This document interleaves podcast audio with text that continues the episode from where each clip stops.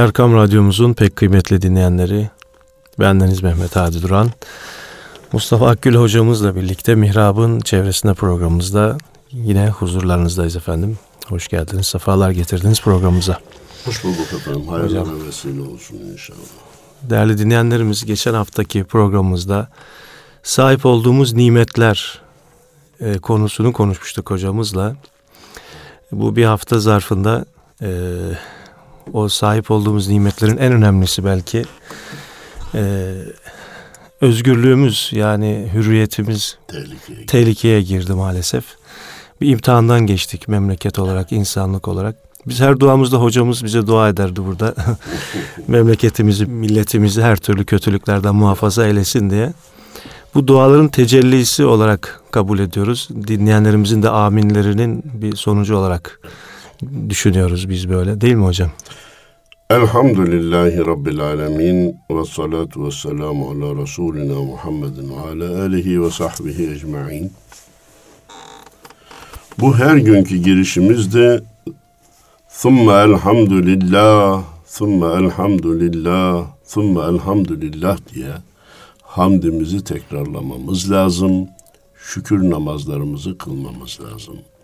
Ülkemiz. Çok büyük bir tehlikenin içinden geçti. Allah'ın izniyle bir kısım tedbirler alınmaya devam ediyor ama e, bana göre tehlike geçti. Ana tehlike geçti. Memlekette bir darbe yapılması tehlikesi geçti. Biraz sonra buna tekrar döneceğim. Ama aklımdayken şunu söylemek istiyorum. Çok değerli Cumhurbaşkanımızın şahsıyla ilgili olan tehlike geçmiş değil. Evet. Hedef de o. Darbeyi yüzde elliye ayırıyorum. Yüzde elli Cumhurbaşkanının hayatına kast, yüzde elli idareye ele almak, yönetmek. İkisinden hangisi başarılsaydı onlar için yüzde yüze yakın başarı sayılırdı. Evet. Şimdi Allah'ın izniyle ikinci yüzde elli idareyi, yönetimi ele alma imkanını, ihtimalini kaybettiler. Fakat dün akşam ben Kısıklı'daydım. İki üç gün nöbet tuttum orada. Değerli Cumhurbaşkanımız hala eski cesaretine devam ediyor. Halkla iç içe boyunlarına, boynuna sarılıyorlar. Ta yanına kadar gelebiliyorlar. Ben bunu evet. ciddi bir tehlike olarak görüyorum.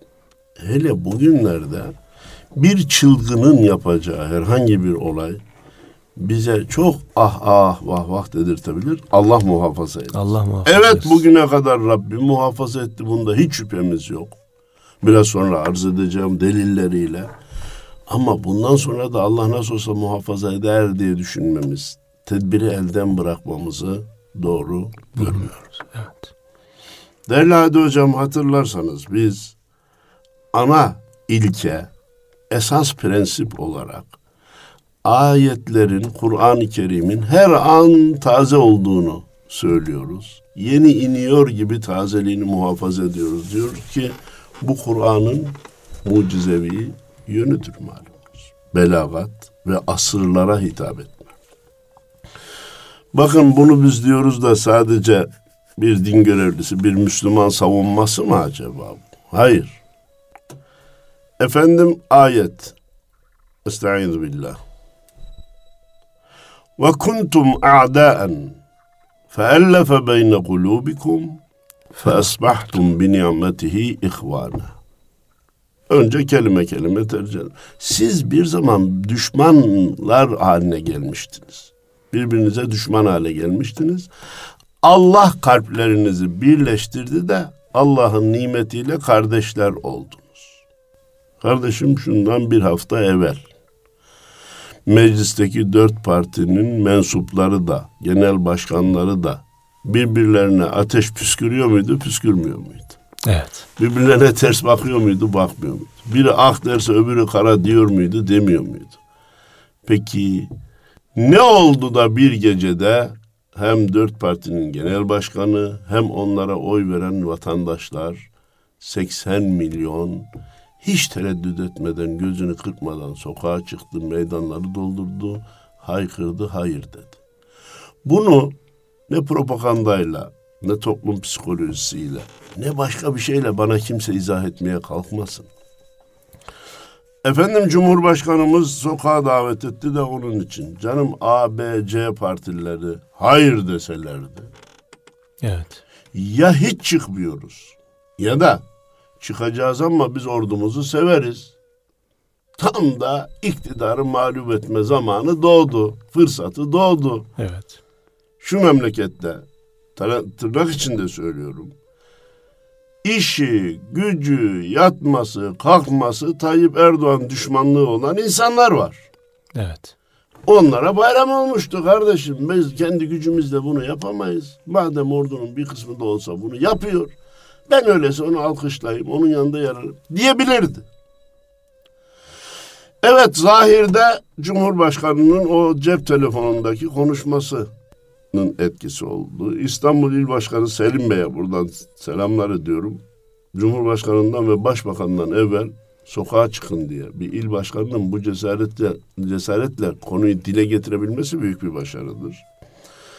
Sokağa davet eden herkese teşekkür ediyorum ama ne olur kimse nimeti, olan neticeyi davet edenlerden görmesin, davet edenlerden bilmesin. Evet. Kalpleri bir araya getiren, insanları hükmeden Allah Allah'tır. Feellefe beyne kulubikum feesbahtum bi ni'metihi ihvana. Sizin kalplerinizi bir araya getirdi ve Allah'ın nimetiyle kardeş oldunuz. Başka bir ayet-i kerime var. Metnini şu anda hatırlayamıyorum. Dünyadaki her şey senin olsa onların kalplerini bir araya getiremezsin diyor Cenab-ı Ancak Allah kalpleri bir araya getirir.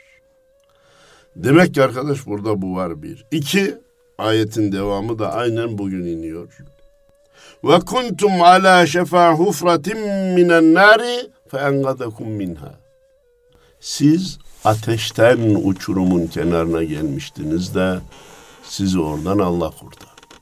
Arkadaşlar, sevgili dinleyenler, Cuma akşamki olay üç saat sonra olsaydı, gecenin üçünde olsaydı, vatandaş sabah kalktı ki bütün sokaklar tutulmuş, o arada bütün gecenin yarısından istifadeyle bütün televizyon kanalları o bildiriyi okumak mecburiyetinde kalmış, bastırılmış, işgal edilmiş olsaydı efendim velev ki yalandan da olsa Cumhurbaşkanı gözaltına alınmak istedi. O da kaçmaya teşebbüs ettiği için vuruldu. Haberi yayılsaydı. Nelerin olabileceğini Hadi Hocam şu anda tahmin etmemiz hem mümkün vallahi değil. hem billahi hem tallahi mümkün değil. Evet. Ben denize olayı nasıl değerlendiriyorsunuz diye sorduklarında iki cümleyle özetliyorum. Şehitler adedince ciğerime kan damladı, üzüldüm. Ama bayram yapacak kadar sevindim. Bayram ilan edilecek kadar sevindim. Bayram, bayram ilan edilme fikrini destekliyorum. Çünkü şu anda Türkiye bir Suriye olabilirdi. Kesinlikle. 242'ye çıktı zannediyorum şehidimiz. Üzülüyoruz evet. değil mi? 2 milyon, 3 milyon, 5 milyon insan ölümünden bahsedebilirdik. Bu 5 milyonun kimine taraftan, kaçı ne taraftan bunları da bilemeyecektik. 3. Sokakta giderken bu yanımda oturan adam, yanımda yürüyen adam, vapurda yanıma oturan adam, minibüste yan yana olduğumuz adam hangi taraftan acaba? Evet. Biraz sonra o beni mi vuracak, ben ona mı vuracağım bilemeyecektik. Maalesef. Ülke tarifi mümkün olmayan bir kaosa sürüklenecekti. Bunun için bir, bu millet özel bir millet. İki, Allah'ın bu millete özel muamelesi var kardeşim. Bunun dışında izahı yok. Evet. Bu millet özel bir millet. 80 milyonunu kastediyorum. Bizim ırkçı olmadığımızı herkes biliyor. Türk, Kürt, Laz, Çerkeziyle, Arabıyla Türkiye'de yaşayan 80 milyon evet. özel bir millet. Allah'ın da bu millete özel bir muamelesi var. Bakınız. Niye özel bir millet? Öleceği zaman ölmeyi biliyor. Nerede öleceğini biliyor. Nerede öleceğini ve kaç tane öleceğini biliyor. Bak, niçin öleceğini de biliyor. Evet. niçin öleceğini de biliyor. Kaç tane diye özellikle üzerine basarak söylüyorum. Eğer Iraklılar Amerika Irak'a gelmeden evvel 50 bin ölü vermeye razı olsalardı. Çok büyük bir rakam söylüyorum hadi hocam. 50 bin kişi ölümü göze alsaydı ve 50 bin kişi ölerek Saddam'ın sarayına yürüseydi vallahi Amerika gelmeden Saddam'ı indirirdi. Ne ülke bugünkü kaosu yaşardı ne de ülkenin petrolleri yüzlerce sene başkasına satılmış olurdu. Ha o 50 bin kişi ölmeye razı olmadı da ya bu zalimdir, gaddardır, baş kaldırırsak, sokağa çıkarsak bizi öldürür diye korktular da ölümden kurtuldular mı? On Şimdi bir milyonun üstünde insan öldü. Bir milyon mu, bir milyon iki yüz mü, bir milyon üç yüz mü tartışılıyor. 50 bin nerede, bir milyon üç yüz nerede? Ben o 50 bin rakamımıyla küçültebilirim. 10 bin kişi ölmeyi göze alsaydı yine o Saddam inerdi. Nitekim gördünüz Amerika'dan gelinince o muhafaza ordusu filan karton askerler gibi ellerini kaldırdılar. Evet. Çünkü onlar da Saddam'ı severek savunmuyorlardı. Onların da içinde bir çıban vardı. Tıpkı parantezi açayım benim darbede köprüye çıkan Mehmet'im gibi. Özel harekatın üstüne gitmekle görevlendirilen Mehmet'im gibi. Havaalanını işgal etmekle görevlendiren Mehmet'im gibi içinden gelerek yapmıyordu. Mehmet oraya isteyerek gitmiyor ki emir verilmiş gidiyor. Niye gittiğini de bilmiyor zaten. Bir ara niye gittiğini bilmemiş. Tatbikat var demişler, terör olayı var bastıracağız demişler. Ankara'da Genelkurmay Başkanı basıldı. Biz orayı kurtarmaya gideceğiz, gidiyoruz demişler. Bir kere ne olduğunu bilmiyor, varıp da öğrenince bir şok yaşıyor. İki, ya diyor ben bu fikirde değilim. Ama ne yapayım üstünde komutan bana bunu emretti. Hani birisi çiviyi duvara çakarken daha önceki sohbetlerimizde geçti. Duvar demiş ki çiviye niye bağrımı deliyorsun ya insafsızlık yapma. Çivi demiş ki arkamdaki çekice sor. Delen ben değilim ki arkadaki çekiç vuruyor. Ha benim Mehmet'im isteyerek gitmedi. İsteyerek gitmedi mi arkadaş? Çok önemli bir şey efendim. Ne yapar? Azıcık gücü görünce zaten istemediği için çeker. Halkı karşısında görünce Mehmet sevindi. Mehmet dedi ki ben kurtuluyorum ya halk gelince bu kadar insanı öldürecek halim yok. Komutan da bana niye öldürmedin diye hesap soracak yok ki ben yüz binleri mi öldürecektim? Ama pat çat 10-15 kişi çıksaydı, diğer millet sinseydi, herkes evinde oturmayı, hele bu gece duralım da yarın gereğine bakarız, hele ne olacağı bir belli olsun canım daha henüz netleşmedi deseydi, Mehmet hem gelen o 15 kişiyi öldürmek mecburiyetinde kalacaktı hem de ciğeri de kan ağlayacaktı. Öldürmese komutan diyecek ki lan 15 kişiden mi korktun? Öldürse istemiyor savunmuyor. Şurayı arz etmek istiyorum. Saddam'ı savunanlar canı gönülden savunmadığı için, isteyerek savunmadığı için eğer üstüne 10 bin kişi gitseydi ölüme razı teslim olurlardı. Benim Mehmet'im de evet darbeye katıldı ama kendi isteyerek yapmadığı için halkı görünce hemen işi teslim etti. Tankı üzerine çıkmasına izin verdi. Hadi hocam gerçekten isteyerek yapsaydı. Elinde tank var kardeşim. Topu ateşlediği anda yüz binler bir anda öldüğü gibi inan ondan sonraki gelenler de cesaret edemezdi. Halep oradaysa arşın burada.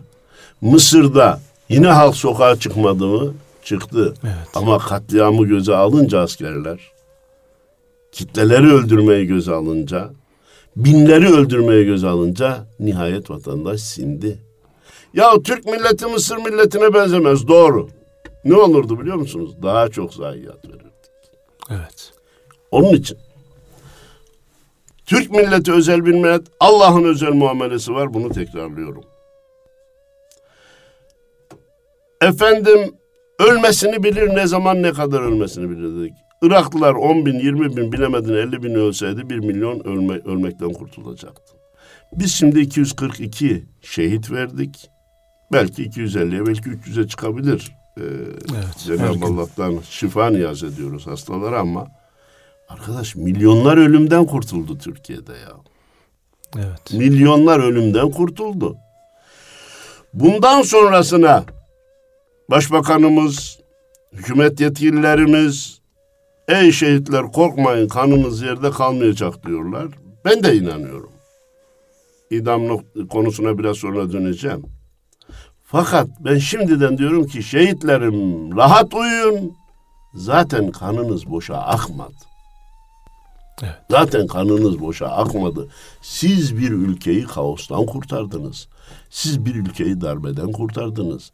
Siz bir ülkeyi iç savaştan kurtardınız. Eğer siz canınızı göze alıp da yürümeseydiniz, önünüzdeki kurşunlandığı halde arkasındaki yine yürümeseydi, şu anda memlekette her gün binlerce insan ölecekti. Hadi hocam, sonunun da nerede geleceği, ne zaman geleceği de belli olmayacaktır. Efendim, Allah'ın özel nimetlerinden bahsedince biraz evvel kısaca işaret ettim. Gecenin üçünde yapsalardı Evet. başarılı olacaktı. Allah ne yaptı yaptı. Akşam onda başlattı. Millet yatsı yığılmadan abdestiyle bir dışarı çıktı. Evet. Bitti işleri. İtimat edin ve inanacaklarına güveniyorum. Oğluma dedim ki oğlum bugün çıkmayacaksak ne zaman çıkacağız? Bugün biz de bir vatan evladıyız ve sokağa çıkmamız lazım. Çıktık hadi hocam. Telekom'daki askerlerin oraya kadar vardık arabamızla. Buradan içeriye ileriye geçiş yok dönün dediler. Döndük. Adamın elinde silah var. İtimat et içimden de geldi çıkayım da kışlaya gidin siz burada ne geziyorsunuz diyeyim dedim. Allah biliyor cesaret de edemedim. Bizden sonra gidenlerin arabasını kurşunlamışlar. Daha sonra varanları da bizzat hedef alarak öldürme kastıyla kurşun atıp öldürdüler. Dün akşam üç tane Acıbadem şehidinin e, toplantısındaydım. Biri bunlardan benim muhtarım Evet muhtar. Mete Serttaş, Sertbaş efendim. E, herkesçe sevilmeyi başaran bütün mahallenin ciğeri yandı. Hem cenazesinde bulundum hem bir gün evvel evindeki merasimde bulundum. Dünden de üç tane şehit için vatandaş caddenin üst ortasında merasim yaptı. Orada da bulunduk. Ya kardeşim seni buraya biri gönderdi anladım da ayağına sık. Bir öldürmeyi, öldürmeyecek yere sık. Korkutacaksan korkut, kaçıracaksan kaçır. De ki ne yapayım ben de bunu. Direkt sıktı ve e, filme de şeyde almışlar şimdi cep telefonları var. Ölümüne sebep oldu. Peki işte bunu diyorum ki gece üçte yapsaydı sabaha maç bitmiş olurdu. Bu Allah'ın bir nimeti. Cumhurbaşkanının hangi otelde kaldığını bu darbeyi yapanlar bilmiyorsa aptaldır. Biliyor da orayı 24 saat önceden gözaltına alıp ne zaman çıktı ne zaman çıkacak diye takip etmiyorsa aptaldır. Etmemiş. Çıktıktan sonra bilemedin de gitti. Gidip o boş oteli bombalamak aptallıktır. Bunun için bu darbenin Allah tarafından engellendiğine inanıyorum. O hicretteki hadise yok mu hocam? Ve cealna min beyne eydihim Sedden ve min halfihim sedden fe ahşeynehum Belki belki içeride zannediyorlardı hala. Ha zannettirir işte Allah. Ben de onu Allah'ın özel evet. muamelelerini anlatmaya çalışıyorum. Evet. Biz onların önlerine bir set çekeriz, arkalarına bir set çekeriz. Baksalar da göremezler. Çünkü biz gözlerini sıvamışızdır. Şimdi oradan devam ediyor. Çok net ifade ediyorum. Tayyip Erdoğan bu memleket için bir Allah'ın nimetidir, lütfudur, ihsanıdır. Allah ömrüne uzun ömürler ihsan eylesin. Amin. Orada ben de sizin dediğiniz gibi düşünüyorum. Allah sakladı çıktı. Evet. Ya kardeşim çıktı var bir asker gönderseniz içeride olup olmadığını öğrenirsiniz. Öğrenmeden orayı bombalıyor. Oradaki insanları huzursuz ediyor. Kardeşim burada kimse yok niye bombalıyorsunuz? Boş oteli bombalamakla, bombalamakla da bir kere daha fiyasko yaşıyor. Efendim çuvallıyor. Tabir, amiyane tabirler. Oradan gitti. Oradan çıktı. E bu nereden gidecek? Dalaman havaalanından belli. Uçağı da belli. Efendim yetişemedik de kalktı. Kalktıkça havada vurmak daha kolay. O, o kadar F-16'lar dolaşıyor bir tanesi. Ve maalesef tehlikenin ne kadar büyük olduğu haberler gün geçtikçe açıklanıyor. Yaveri bile ihanet etmemiş mi? Hadi hocam ya. Hepsi hem de. Uçağında he. Üç dört Dördü. tane olduğunu da ben o zaman öğrendim. Teşekkür Dört tane. ediyorum. Yani deniz var, hava var, kara var. Ve biz bilhassa kara yaveri uçağın koordinatlarını istiyor. Ta ki hedefi bulup vurduracak. Cenab-ı Allah'ın lütfu ona verilmiyor. O anda şüpheleniliyor, verilmiyor. Verilmedi kardeşim. Havaalanına iniyor kardeşim. Bunlar hikaye değil, masal anlatmıyoruz. Allahu Teala'nın açık lütfunu anlatmak için herkesin gözle gördüğü, elle tuttuğu olayları anlatıyoruz. Havaalanına geliyor İstanbul'a. Böyle bir konumdaki devlet başkanlarının hepsinin havalan, havalandıktan sonra gideceği yer yurt dışıdır. Kaçar gider bir yere iner, oradan yönetmeye çalışır. Ben buradayım, sağım, canlıyım, bana bir şey olmadı, ben yurduma döneceğim, memlekete hakim olacağım filan diye dışarıdan Beyanet verir. beyanat verir, maval okur. İstanbul'a geliyor. Ya geldim ama hava, havaalanı karartılmış. Ne yapayım? İnemedim. Müsait olduğunu haber aldığı bir başka şehire gidebilir. Biraz evvel yurt dışına da gidebilir demiştim. Başka şehre de inebilir. Yine bu netice olmazdı. İstanbullu sokaklarda başkomutanını bekliyor. Pilota diyor ki in. Cumhurbaşkanım aşağı karanlık. Oğlum kendi ışıklarınla in. Tamam ben kendi ışıklarımla inerim. Ama piste bir tek jemse koydularsa bir araba park ettiyse pistte o bizim uçağımızın bomba gibi patlamasına yeter. Biliyorsunuz değil mi efendim? Bütün izleyiciler. Pistteki yumruk kadar bir taş uçağı allak bullak eder. Pistlerin özelliği ne? Tamamen bir şeyden pürüzsüz temizlenmiş olacak ki o süratle inen uçağa bir şey yapmasın. Oraya iniyor. Oradan beyanatını veriyor.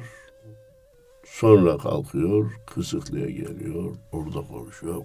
Bunlar 50 sene sonra anlatıldığında duyan çocuklar masal mı anlatıyorlar bize diyecekler. Evet. Bir insanı bu kadar mı kahramanlaştırıyorlar diyecekler. Sırf onun lehine olsun diye mi bu olayları anlatıyorlar, uyduruyorlar diyecekler. Bu kadar inanılması güç olayları Cenab-ı Allah bir gecede çok açık bir lütufla hikmet perdesine bile bürümeden ihsan eyledi. Bayram yapılacak kadar güzel diyorum. Evet. İki şeyden dolayı.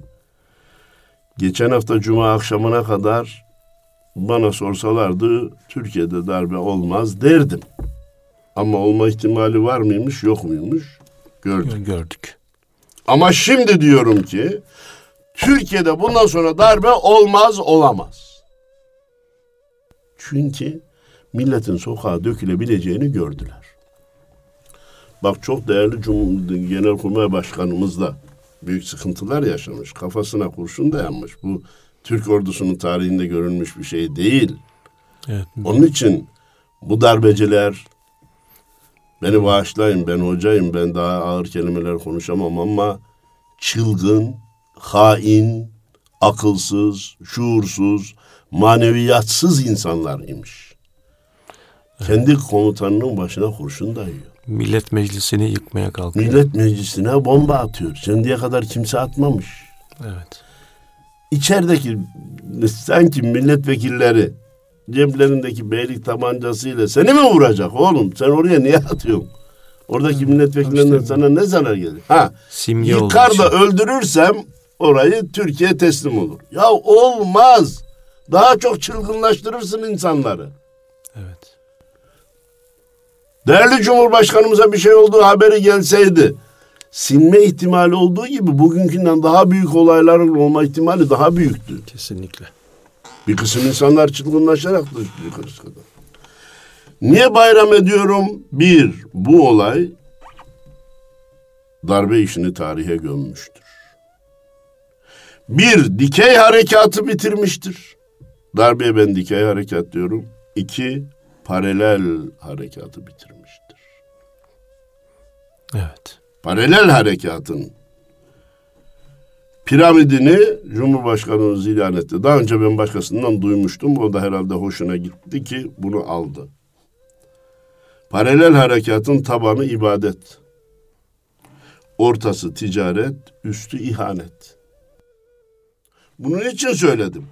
Bu darbe olmasaydı hala bunun bir dini hareket olduğuna, hala Allah rızası için talebe yetiştirmek için olmuş kurulmuş bir olay o ta, hareket olduğuna, kuruluş olduğuna inananlar devam ediyordu. Belki de Safiye ne böyle inanıyordu ya. Şimdi sıfırlandı mı? Hayır. Ama yemin ederim ki taraftarlarının çoğunu kaybettiler. Azını değil öyle. Evet. Eğer bütün eski olaylardan sonra ayrılanlar oldu, ayrılanlar oldu, ayrılanlar oldu. Etraflarında yüz kişi kalmış idiyse Cuma akşamki darbeden sonra bu yüzün 65'i daha ayrıldı. Şahsi tahminim bu benim. Ben delilsiz, istatistiksiz bazı tahminlerde bulunurum. Çoğu zaman da doğru çıkar. Haşa bu bir manevi değer anlamında değil. Yine bu bir tec- tecrübenin. Aptala malum olur, malum olur derler. Yüzde 65'leri gitti. Geri kalan yüzde 35 de kendini savunamaz durumdalar şu an. Evet maalesef. Yine ben inanıyorum, yine ben inanıyorum diyor ama kendini de savunacak hali yok. O da sindi. Hadi hocam 600 bin mevcudu olan Türk ordusunun içinden 3 bin 4 bin kişinin darbe yapmaya kalkmasının bir tek izahı var. Madem ki hoca efendi yapın dedi demek ki başaracağız ki yapın dedi. Ya bu kadar güçle olur mu? Ha, olmuyor olmaz ama matematik olarak olmaz ama emir geldiği için yapacağız dedi deyip ortaya çıktılar.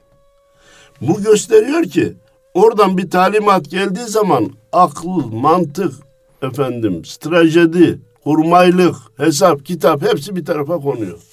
Evet. Yanlış arkadaş. Yanlış.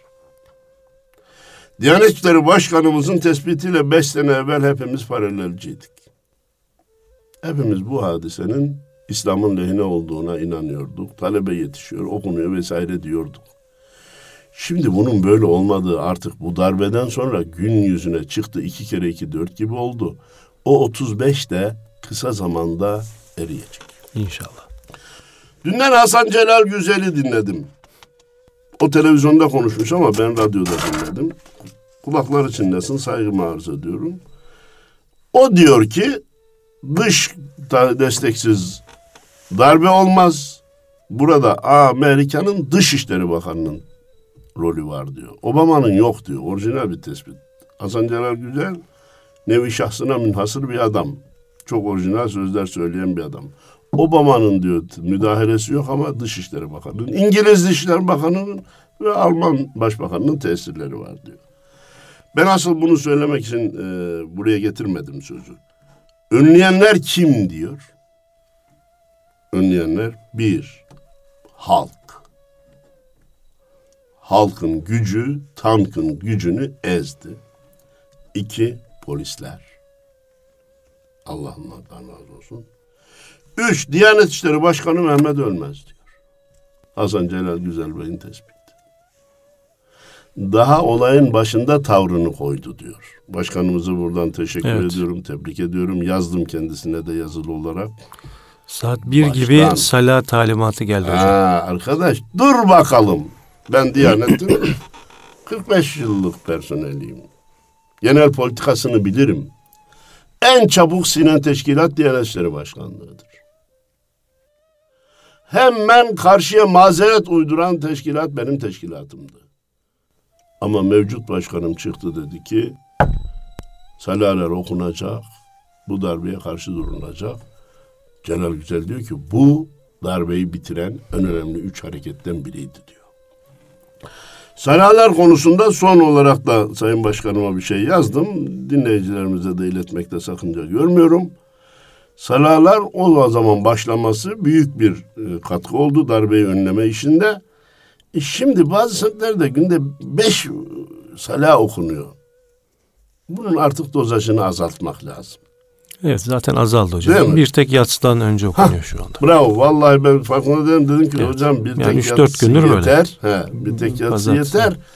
Ee, yeşil direkte öğlen de okunuyor. ikindi de okunuyor. O şahsi şeydi belki arkadaşım. şahsi belki de orada piyasada insanlar öğlende Öyle. var diye mi bilmiyorum ama beş vakit de iyi değildi. Şimdi efendim özel muameleyle böyle bir tehlikeden kurtulduk. Vaktimiz nasıl? Bir 5-6 dakika. 5-6 dakika. Efendim aman iyi ki bak notlarıma baktım. Muhterem Hadi Hocam. Biz Müslümanlar, biz Türk milleti, biz Türkiye'de yaşayanlar olarak bu hadiseyi değerlendirirken ihmal etmememiz gereken bir ana sütun daha var. Evet. Dün akşam Acıbadem'deki halka açık toplantıda onu söyledim. Bir ana sütun daha var. Nedir o? Bu çapulcularla ordumuzu birbirine karıştırmamak. Tabii ya 600 bin mevcutlu orduyu ben 3 bin kişiyle niye karıştırayım kardeşim? Bu mevcutlar ordunun defoluları. Ordunun imalat hatası olanlar bir araya geldiler. Efendim darbe yapmaya kalktılar. Bir insanın başına tabancanın dayanmasının ne olduğunu başına tabanca dayanan insan bilir arkadaş. Geriden maval okumak kolay. Buna karşılık Genelkurmay Başkanımızdan ne istediler? Şu bildirinin altına imzala. Ya nefis der ki at imzayı. Hele o bildiri okunsun. Sen şu tehlikeden kurtul. Ondan sonra ben katılmıyorum. Zorla imzalattırıldı. Efendim derim. Demiyor komutan. Hayır imzalamam. Sıkarsan sık imzalamam diyor. Abi ben bu komutanla kendi vatandaşına kurşun atan komutanı birbirine karıştırmam. Ordumuz peygamber ocağıdır. Bizim onlara her zaman hem ihtiyacımız hem sevgimiz hem muhabbetimiz vardır. Başımızın tacıdır. Ve güvenmek zorundayız hocam. Güvenmek zorundayız. Kime güveneceğiz? Olmaz böyle bir şey. Aksini millet düşünmez. Ve bu olayda bile milletin başarısının ana felsefesi nedir? Ya devlet başa ya kuzgun leşe. Bizim devlet felsefemiz bu arkadaş. Bu genlerden genlere gelir. Bunu sen kabile e, devletlerini anlatamazsın, fertlerini anlatamazsın. Ya devlet başa ya kuzgun leşe ne demek? Onun için ordumuzun ana sütununu yüzde 98 olan bölümünü bu olayla karşılaştırmıyoruz, karıştırmıyoruz. Muhabbetimizi, sevgimizi, saygımızı devam ettiriyoruz. Bunlar çapulcudur diyor. Evet. Bunlar manyaktı diyoruz. Niye? Hadi hocam bu millet ve bu devlet bunlara bir üniforma vermiş ki bakan herkes hayran oluyor. O paşa elbisesini düşünün. Gençler hayran hayran bakar, orta yaşlılar, yaşlı insanlar bile. Altlarına bir de makam arabası verdi mi vermedi mi? Verdi. Ceplerine başka memurlardan daha fazla maaş verdi mi vermedi mi? Verdi. Onlar neyi tercih etti? O üniformayı layık olmadıkları için üstlerinden aldılar, çırılçıplak fotoğraf verdiler. Evet. Cezanın bu kadarı yetmez mi arkadaş? Ha elbette ciğerimizi soğutmuyor 240 şehidimizi ve meclisimizin bombalanmasını, özel harekatın bombalanmasını düşününce hırsımız geçmiyor. Ama inanın bu bile büyük bir cezadır. Bu millet, bu devlet size ne imkanları verdi? Siz çırılçıplak fotoğraf vermek mecburiyetinde kaldınız. Onu tercih ettiniz. Ellerini yüzlerini gösteriyor, görüyorsunuz. Hiç paşaya benzer hal kalmamış. Kimi morarmış, kimi yaralanmış, kimi... E oğlum sen niye durup dururken bu hale geldin ya? Seni kim zorladı oğlum? Evet. Sanki memleket yanıyordu, batıyordu da bu kurtarmaya kalktı. Sen aptalladın, çuvalladın, kendini rezil ettin. İdam noktasındaki, idam konusundaki görüşümü söyleyeceğim demiştim. Evet. Hukukun genel prensipleri, evrensel hukuk normları dedikleri şeye göre idam kanunu çıksa bile geriye doğru işlemez Hadi hocam. Adam der ki benim suçu işlediğim zaman idam cezası olsaydı ben bunu yapmazdım. Hapis cezası vardı. Yapmayı göze aldım, yaptım der. Bunu Anayasa Mahkemesi de eğer verilirse ceza iptal eder. Beynelmiler mahkemeler de buna karşı çıkar. Ha buna rağmen çıksın mı dersen ben hemen çıksın derim. Çünkü bundan sonraki diğer olaylar e, için caydırıcı olur. Bana göre kimse darbeye teşebbüs edemez ama yine de idam cezasının olmasından yanayım. İdam cezasını koymak sadece bir kanun işi değil, anayasayı değiştirme işi. Evet. Haydi anayasayı da değiştirelim efendim. İki üç parti de şey yapsa anayasayı da değiştiririz. Anayasada bir madde daha var efendim. Avrupa Birliği'ne girmek için imzalamışız. Bizim yasalarımız Avrupa Birliği yasalarına aykırı olursa onların yasası geçerlidir diyor. E onu da ayrıca de değiştirebiliriz. Değiştirmemiz gerekir ki bu idam cezasını koyalım. Onu da değiştirince Avrupa Birliği diyor ki beni unut. Ben Avrupa Birliği'ni Mustafa Akgül olarak hemen unuturum. Ama Türkiye'nin unutması doğru olur mu olmaz mı? Bu bir muhasebe işidir. O da o da işi bilenlerin işi. İşi bilenler işi ve muhasebe işidir. Evet. Oturduğumuz zaman hislerimizle hareket etme yerine mantığımızla hareket etmek mecburiyetindeyiz. Ee, şeylerden bir özür dilerim sözünü kestim mutlaka dinleyeceğim. Bakanlar Kurulu'nda görüşülmüş de sabah gelirken radyoda dinledim. Bazı bakanlarımız demiş ki efendim bunları idam edersek bir kere acı çeker giderler. Bırakın hücrede yaşasınlar da ömür boyu pişman olsunlar, ömür boyu acı çeksinler. Hakikaten hapis cezası her an ölüm demektir yani. Evet. Bir kısmı da öyle demiş. Evet bir şey buyurdu.